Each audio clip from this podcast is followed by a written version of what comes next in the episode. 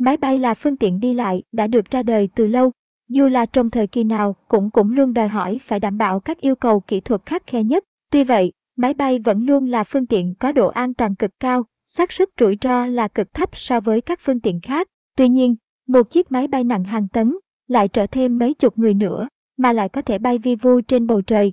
Đây là một câu hỏi mà rất nhiều người cảm thấy tò mò. Bài viết sau đây sẽ trả lời cho câu hỏi tại sao máy bay lại bay được. Tại sao máy bay lại bay được? Máy bay là loại khí cụ bay nặng hơn không khí.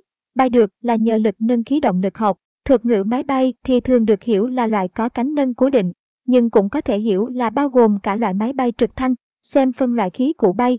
Máy bay thẳng được trọng lực và bay lên được là nhờ lực nâng khí động động lực học hay còn gọi là lực nâng Rukowski, là kết quả của sự chênh lệch áp suất không khí tại mặt trên và mặt dưới của vật thể, cánh máy bay. Khi dòng khí chuyển động chạy bao vật thể, để có lực nâng khí động lực học, thì thiết diện vật thể, cánh, phải không đối xứng qua trục chính và đường biên của mặt trên phải lớn hơn của mặt dưới.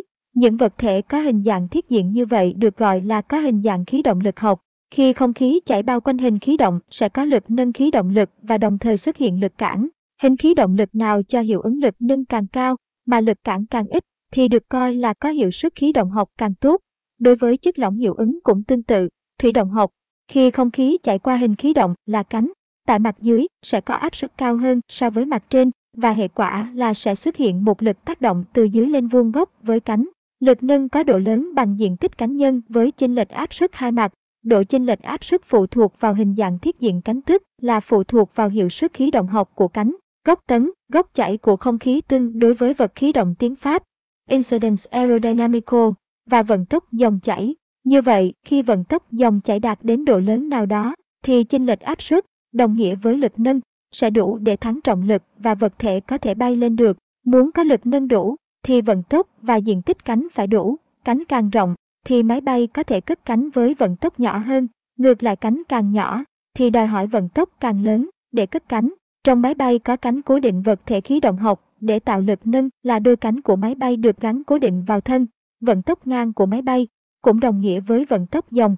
Chạy bao máy bay nếu xét trong hệ quy chiếu gắn với máy bay có được nhờ lực tác động ngang sinh ra nhờ động cơ, có thể thông qua cánh quạt hoặc dòng khí phản lực.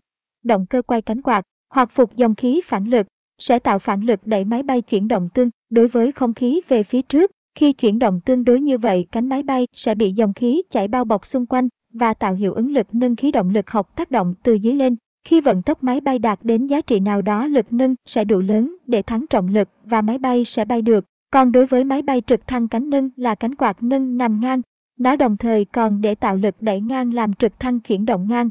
Như vậy đối với máy bay có cánh cố định, thì lực nâng chỉ có khi có đủ vận tốc, mất vận tốc sẽ mất lực nâng, thất tốc, nên máy bay không thể bay đứng một chỗ.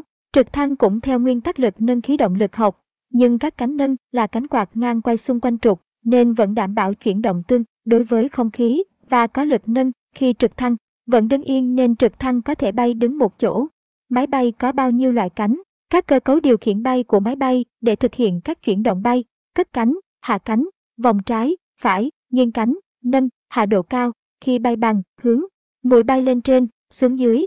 Để thực hiện điều khiển bay có các cơ cấu cánh là cánh nâng chính, wing, cánh đuôi ngang, tail wing, bánh lái độ cao, elevator, đuôi đứng, vertical fin, cánh đuôi đứng, rudder, cánh tà trước, leading edge flap, cánh tà sau, flap, cánh liện, aileron, các cánh tà lưng, spoiler, phanh khí động, leading edge slash. Nguyên tắc điều khiển bay sử dụng cơ học cổ điển để cân đối lực nâng khí động lực học và mô men cơ học. Các cánh đuôi, cánh ngang, cánh đứng. Chỉ cần có kích thước nhỏ vẫn đủ mô men, vì cánh tay đòn mô men là khoảng cách khá lớn từ đuôi đến trọng tâm máy bay. Đuôi ngang để tạo lực nâng ở phần đuôi máy bay Lực này sẽ cùng lực nâng ở cánh chính cân bằng mô men với trọng lực tại trọng tâm máy bay cho phép máy bay không bị lộn vòng. Nếu không có cánh đuôi ngang, thì lực nâng tại đuôi cánh và trọng lực tại trọng tâm máy bay sẽ tạo thành mô men làm máy bay bị lộn vòng. Các cánh tà sau và cánh liện là bộ phận cử động được ở phía sau của các cánh ngang. Các cánh tà nằm ở phía sau cánh nâng chính. Phía gần thân máy bay có thể thu vào trong cánh chính hoặc đẩy dài ra. Ngoài ra còn có thể chút xuống phía dưới, chuyển động chút xuống hoặc kéo dài ra của cánh ta nhằm tăng lực nâng, đồng thời làm tăng lực cản khi máy bay cất hạ cánh. Chuyển động của cánh ta hai bên có thể giống nhau hoặc khác nhau tùy loại máy bay, và điều kiện bay. Cánh liện, aileron, cũng nằm mép sau cánh, nhưng ở phía xa thân, đầu mút cánh, chỉ có thể cụp xuống, hoặc vĩnh lên. Cánh liện hai bên khi chuyển động, thì sẽ chuyển động ngược chiều nhau, nhằm tạo ra một mô moment xoay làm máy bay xoay quanh trục dọc, rolling. Vì khi đó lực nâng hai bên cánh khác nhau, cánh lái độ cao, nằm ở phía mép sau đuôi ngang, có thể vĩnh lên hoặc cụp xuống để thay đổi lực nâng cánh đuôi, tạo mô moment xoay quanh trục cánh, mô moment chúc ngốc pitching. Hai bánh lái độ cao luôn được điều khiển chuyển động cùng chiều, cùng góc lệch, đuôi đứng có chức năng định hướng, giữ cho thân máy bay ổn định theo chuyển động thẳng về phía trước. Trên cánh đuôi đứng có bộ phận cử động được là cánh bánh lái đuôi sẽ đóng vai trò bánh lái thông thường. Khi cánh bánh lái đứng đối xứng sẽ không có lực tác dụng theo chiều ngang, nhưng khi nó quay sang phải hoặc trái sẽ sinh lực tác dụng ngang vào bánh lái đuôi sang trái hoặc sang phải tương ứng.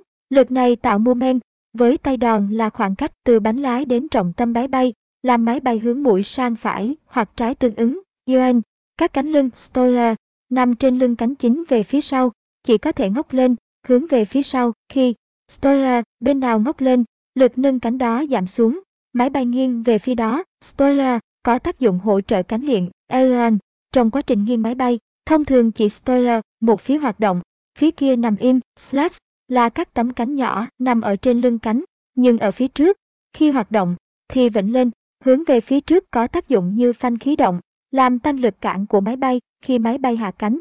Thông thường slat của cả hai phía cùng vĩnh lên một lúc. Số lượng các aileron, flap, spoiler, slash có thể khác nhau ở các loại máy bay.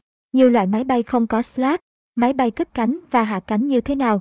Khi cất cánh, hạ cánh vận tốc máy bay thấp mà cần duy trì lực nâng, nên cánh cần có diện tích lớn nhất và có hiệu suất khí động cho lực nâng tốt nhất. Việc này được thực hiện bằng cách kéo dài tối đa cánh tà và chúc cánh tà xuống hết cỡ về phía dưới. Khi tiếp đất có thể bật các slat vĩnh lên để tăng lực cản, nghiêng cánh. Để nghiêng cánh thì cần tạo chênh lệch lực nâng tại hai cánh chính ví dụ cánh liện phải thì chút xuống, cánh liện trái thì quay lên. Khi đó lực nâng tại cánh phải lớn hơn lực nâng tại cánh trái làm máy bay nghiêng cánh sang trái. Để hỗ trợ thêm, người ta bật spoiler bên trái vĩnh lên để giảm thêm lực nâng bên trái, đổi hướng bay, ngang sang phải, trái, để đổi hướng thì dùng bánh lái đuôi, rudder, cho quay về phía nào thì đầu máy bay rẽ về hướng bên đó, để đổi hướng gấp, góc ngoặt lớn. Thì con có thể kết hợp bánh lái với nghiêng cánh muốn rẽ về phía nào. Thì nghiêng cánh về phía đó, bay lên, bay xuống, để máy bay chút đầu lên xuống, bay lên, bay xuống. Thì hiệu chỉnh bánh lái độ cao, elevator, bằng cách chỉ lên hoặc chút xuống. Nếu cánh lái độ cao chỉ lên, thì lực nâng tại đuôi giảm, mà lực nâng tại cánh chính giữ nguyên sẽ tạo nên mô men làm đầu máy bay hướng lên phía trên. Nếu cánh lái độ cao chút xuống, thì ngược lại máy bay sẽ quay đầu xuống, có thể kết hợp cùng cánh tà sao cho có sự thay đổi tương quan lực nâng tại cánh chính và cánh đuôi, và sẽ tạo nên mô men làm đầu máy bay lên hay xuống. Xem hình minh họa, thay đổi độ cao khi bay bằng, bằng cách hiệu chỉnh cánh tà và cánh lái độ cao để tăng hoặc giảm lực nâng. Khi tăng lực nâng máy bay sẽ tăng độ cao lên một mức cân bằng mới. Nếu giảm lực nâng máy bay sẽ hạ độ cao xuống mức cân bằng mới thấp hơn. Nếu bạn còn thắc mắc gì vui lòng, để lại comment phía bên dưới để mình trả lời giúp bạn nhé. Thác, tại sao máy bay bay giúp tại sao máy bay lai bay giúp máy bay bay gì tại sao máy bay bay được, vì sao máy bay bay được tại sao máy bay nặng thế mà lại bay được máy bay nặng bao nhiêu kg.